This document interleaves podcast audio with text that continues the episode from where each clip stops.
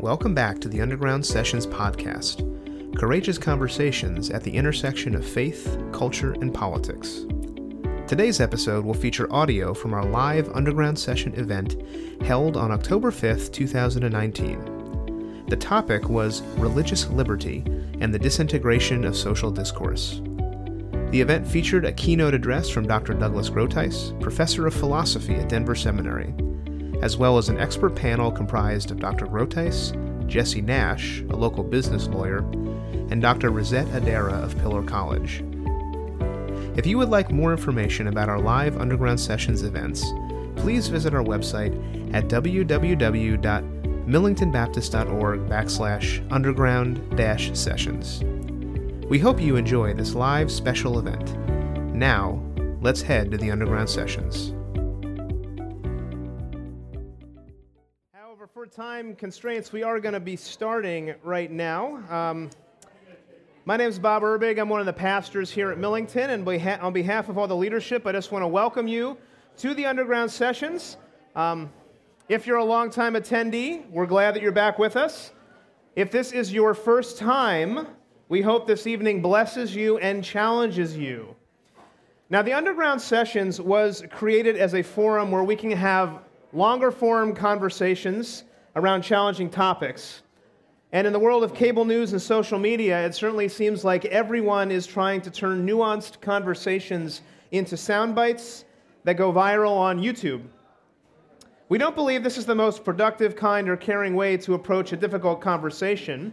And so tonight, we hope to model a different way, a better way of talking to those who disagree with us.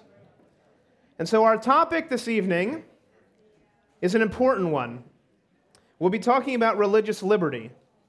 And it's a hot topic right now, in particular, due to the second part of our title tonight the breakdown of social discourse. And so let me share with you just a few statistics from a study done by the Southern Baptist Convention's Ethics and Religious Liberty Commission. Uh, they, they did a work entitled Faith and Healthy Democracy, which is available at our resource table upstairs if you want to pick that up and check it out. So here's a couple of findings they found.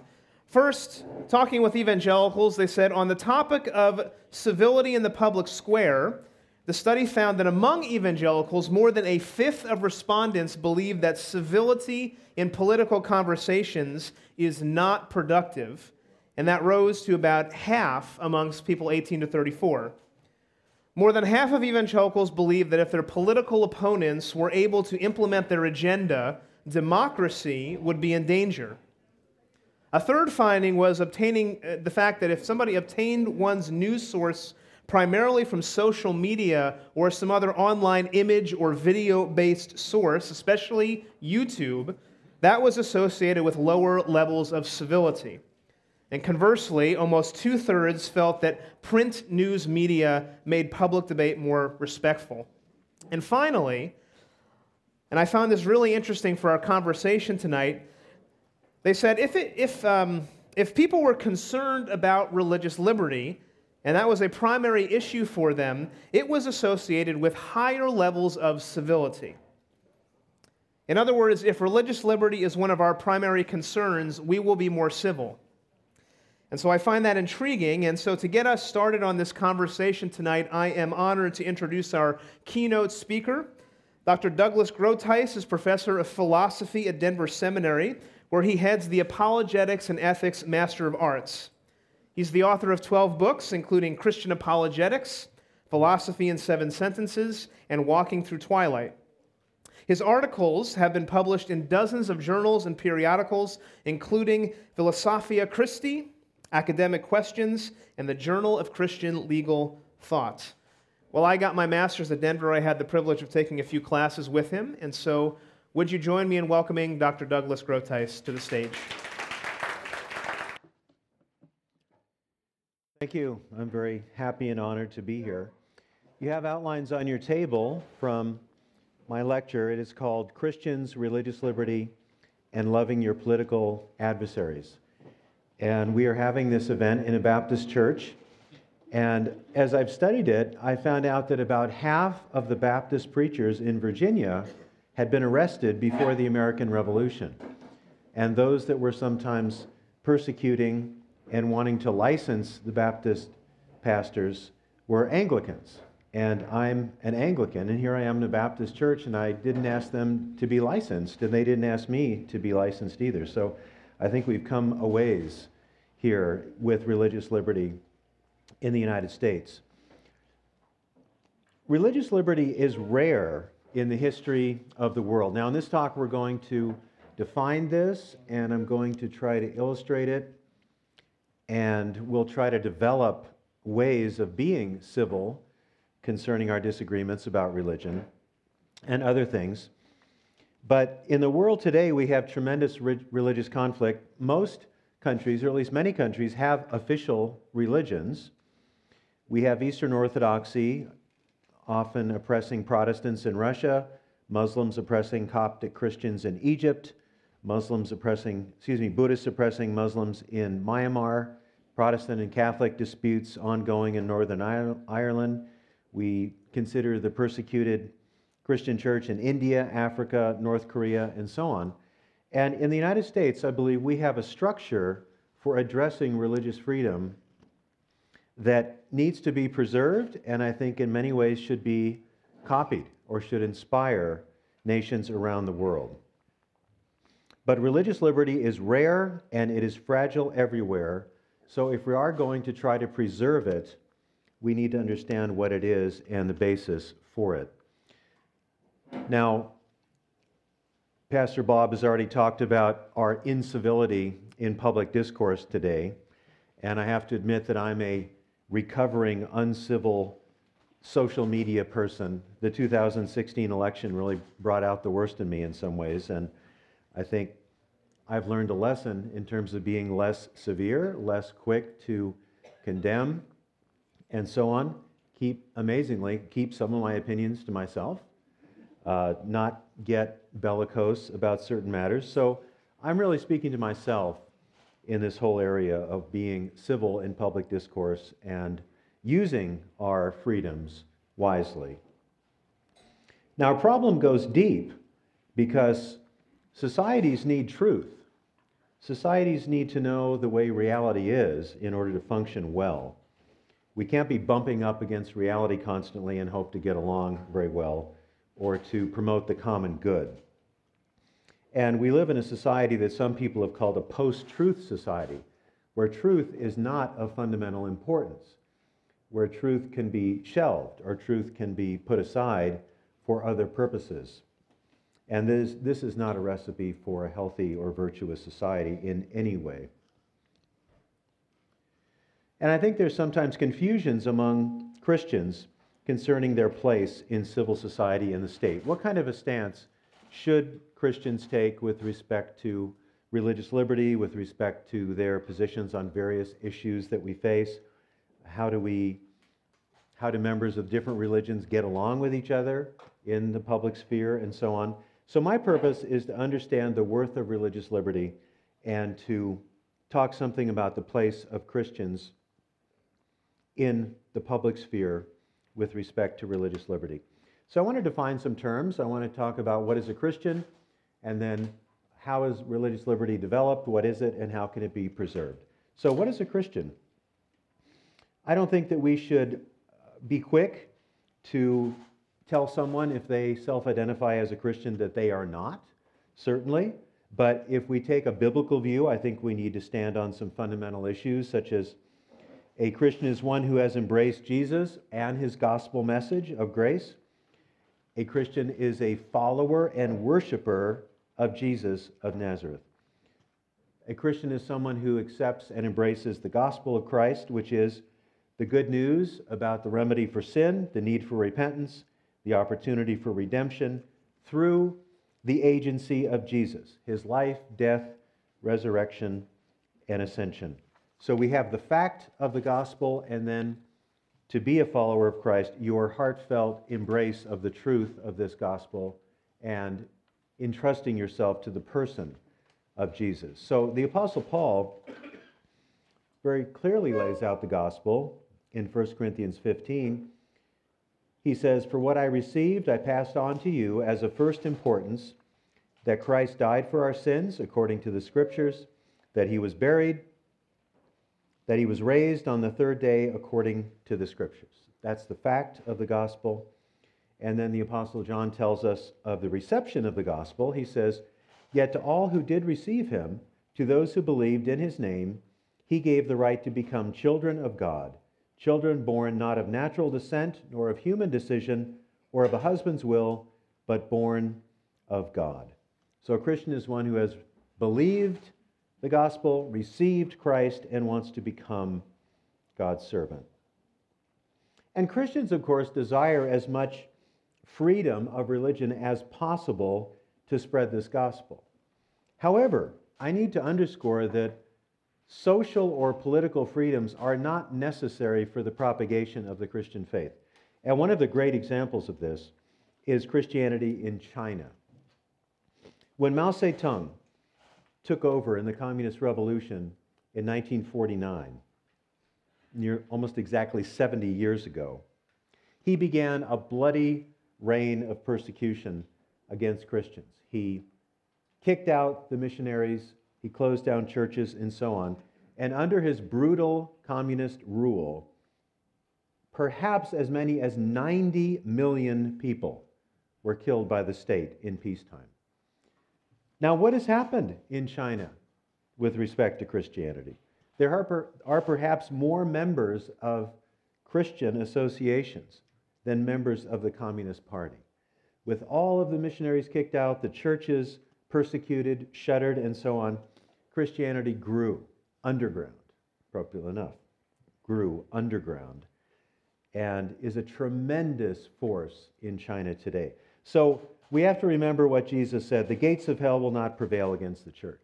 So the gospel will spread, the gospel will be taught, people will teach it, suffer for it, defend it, and want to apply it, whatever the social condition is. However, Christians and others should want the common good. We should want people to, in a civil way, speak and write of their deepest convictions about reality. So let's talk about the nature of religious liberty. Religious liberty historically developed slowly in the Christian West, and an excellent book explaining this and really defending this historically is by Robert Louis Wilken, a book called Liberty in the Things of God. Christians, of course, were persecuted in the early Roman Empire, but apologists would argue that we're not bad for the state, and really our religion does not threaten anything essential to a good society. It certainly threatened emperor worship because the early Christians would not worship the genius of the, the emperor, of course. But I have a quote here from an early church father, Tertullian, from 160 to 220 AD. He really gets at the heart of what religious liberty is. He said, It is only just and a privilege inherent in human nature that every person should be able to worship according to his own convictions for one person's religion neither harms nor hurts another. Now, I think we need to add the proviso, usually. But he's speaking of the Christians in the Roman Empire specifically. Then, of course, eventually with Constantine, Christianity became legal. It was no longer persecuted. And later it was made the state religion under Theodosius in 380 AD and Christians began to have more sway and more authority. So they began to have more of an influence as to how religions were treated with respect to the state. And I found another excellent quote from the early church by Uh, Lactantius, 240 to 320 AD, in his Divine Institutes. And I think this captures much of what religious liberty is and why we should defend it. If you wish to defend religion by bloodshed and by tortures and by guilt it will no longer be defended, but will be polluted and profaned.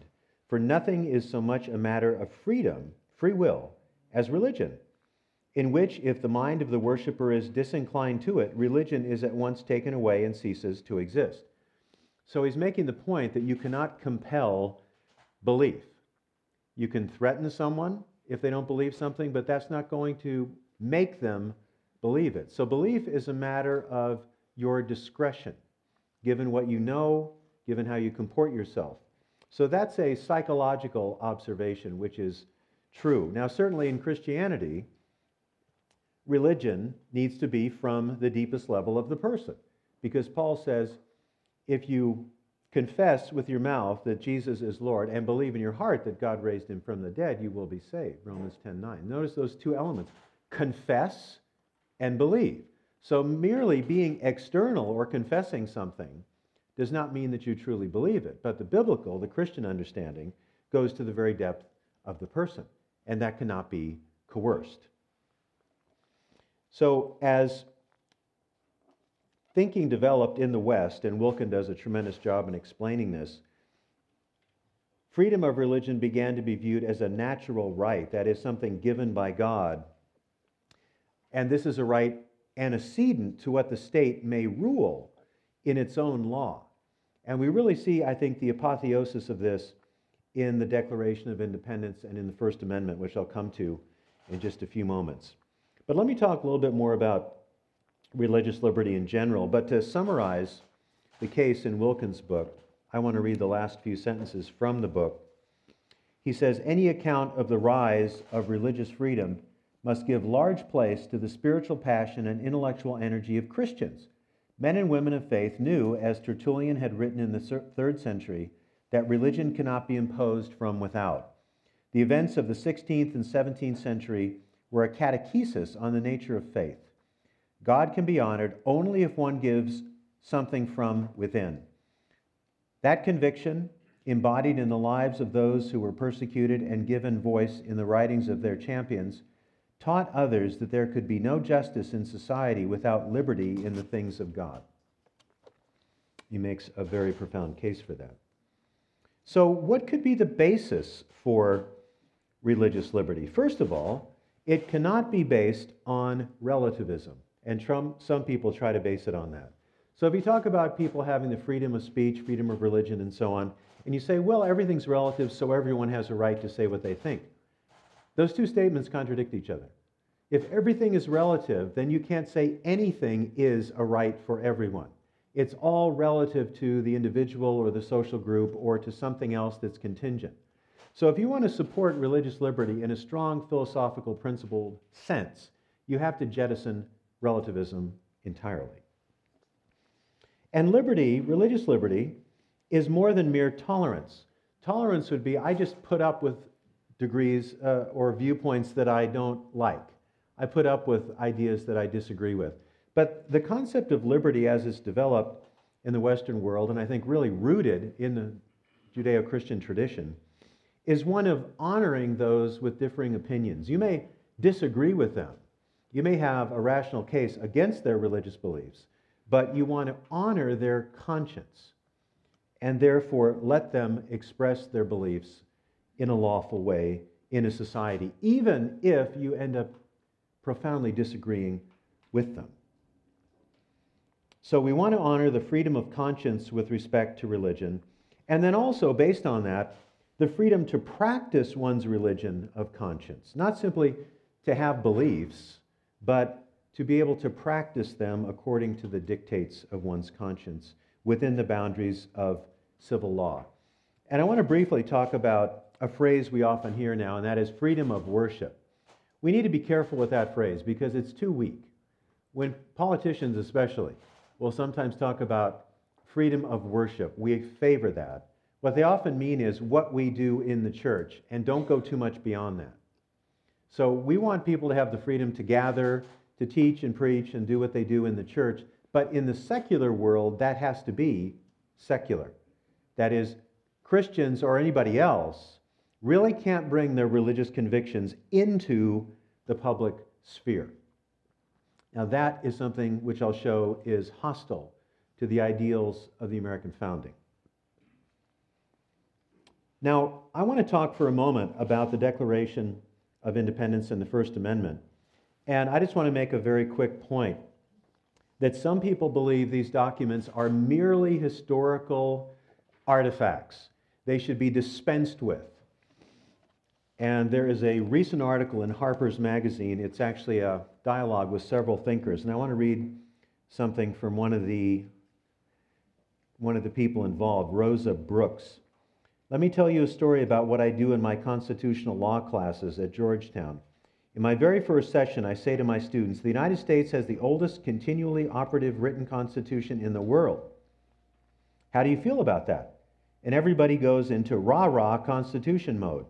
The US born students look smug, and the non US born students look puzzled.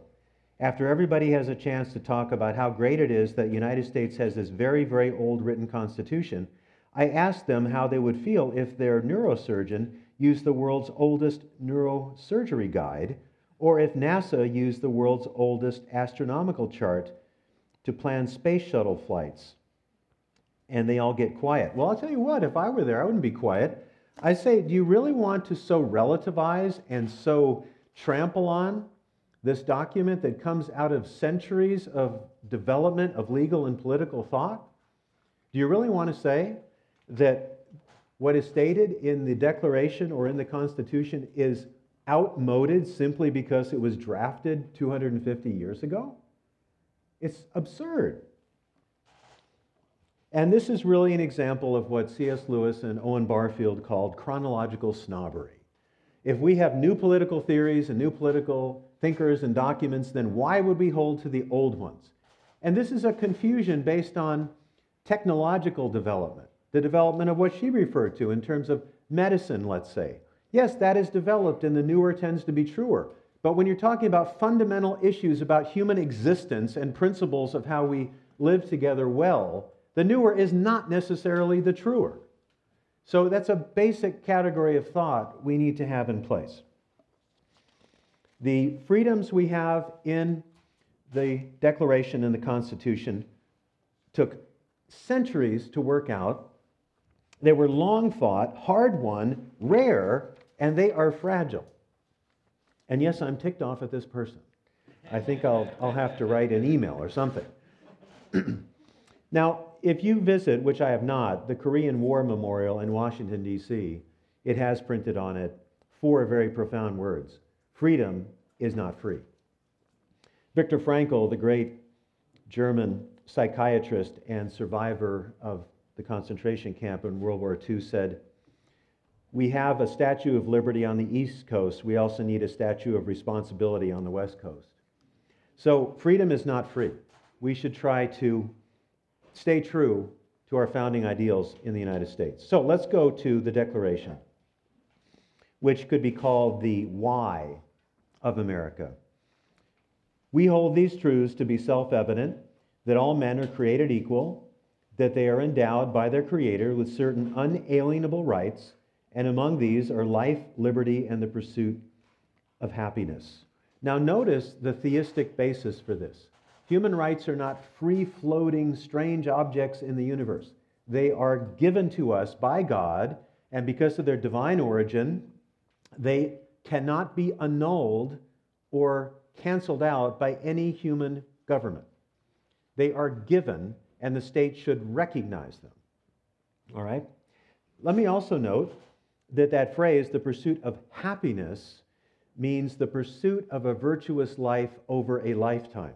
It doesn't mean the titillation of your nerve endings. Happiness is used in the classical Greek and also Christian idea of a well lived life.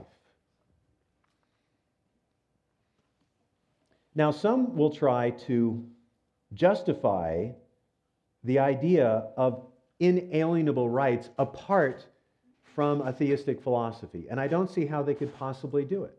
Because if you're an atheist, you don't believe that human beings have intrinsic rights or intrinsic responsibilities because the world has no meaning, it has no purpose. There is nothing upon which to base this kind of thing. If you're a relativist, then everything is relative to the social condition or the historical setting. You have no basis for it. See, Thomas Jefferson was a pretty wise philosopher in writing this. So let's now go on to the First Amendment when we talk about religious liberty and the other freedoms. This is the First Amendment to the Constitution and the Bill of Rights. I hope familiar words. Congress shall make no law respecting the establishment of religion or prohibiting the free exercise thereof, or abridging the freedom of speech or of the press or of the right of the people to peaceably assemble and to petition the government for a redress of grievances. So, this is the guide and guarantor of these five freedoms. And it's based on the idea of the freedom of conscience. We're not saying the conscience is infallible, but it should be viewed as inviolable. That is, it should not be played with. A person's conscience may be informing them wrongly, but we do not want to try to get people to act against their conscience or manipulate people. I read in a new book by Steven Waldman, Sacred Liberty, that in the United States, uh, religious peace was encouraged by religious competition. So we don't have an establishment of one religion over another.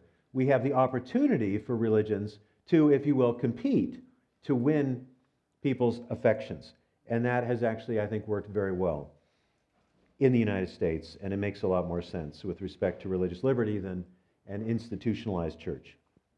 So, my last point religious liberty and loving our political adversaries. We live in a very contested political, social environment, a lot of arguments, name calling, invective flying back and forth. How might we engage if we are Christians or religious in any sense or irreligious? What is the public square?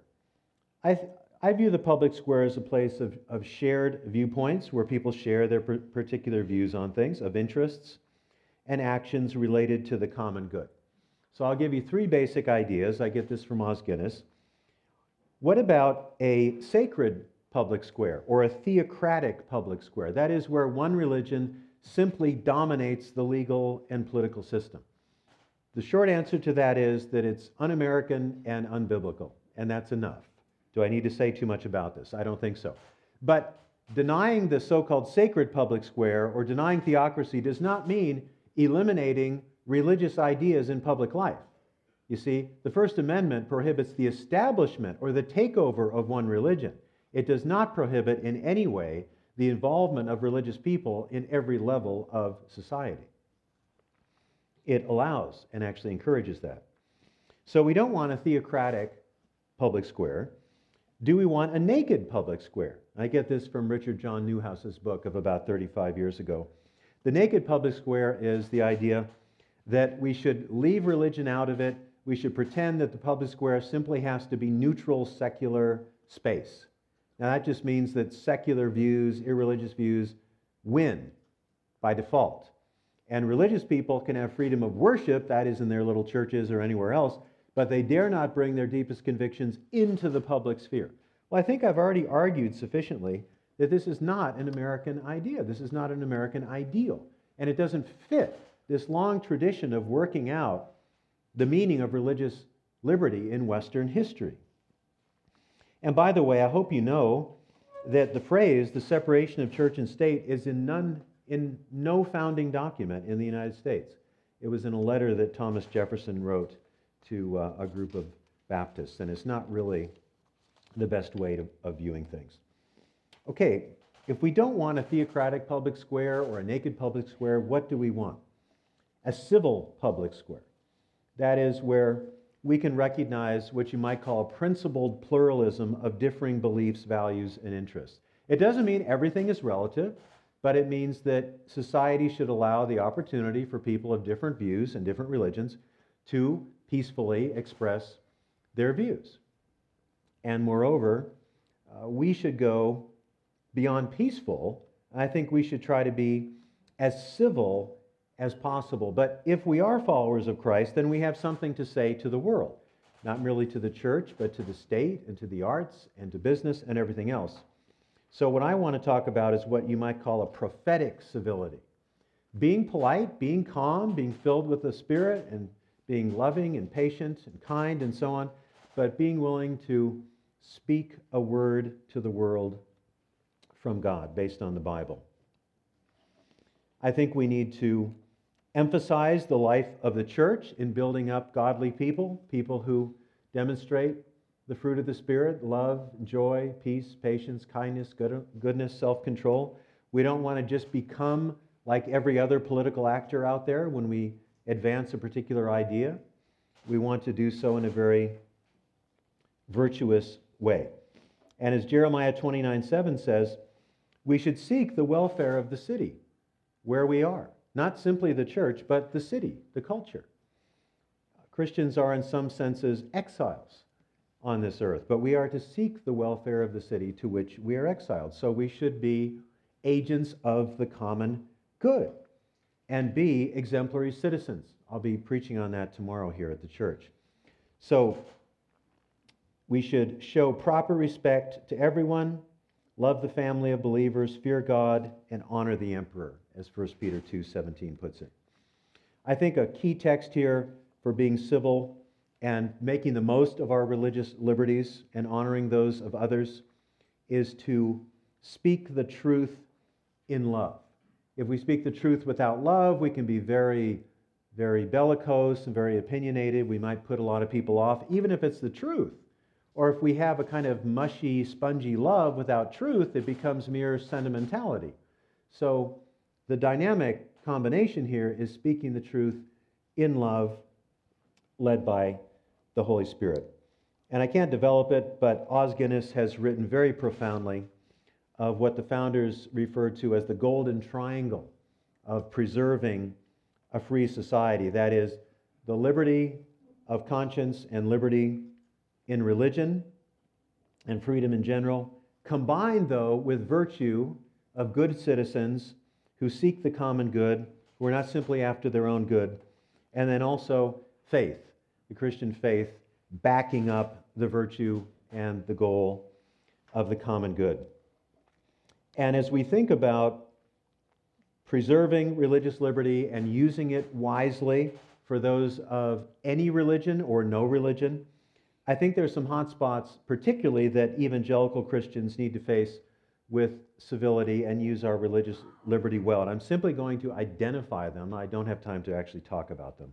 But certainly, questions of sexual identity and sexual relationships with respect to Christian institutions Christian institutions, such as churches and schools, may be viewed as bigoted if, let's say, they would not hire someone who is in a same sex marriage. That could eventually become illegal.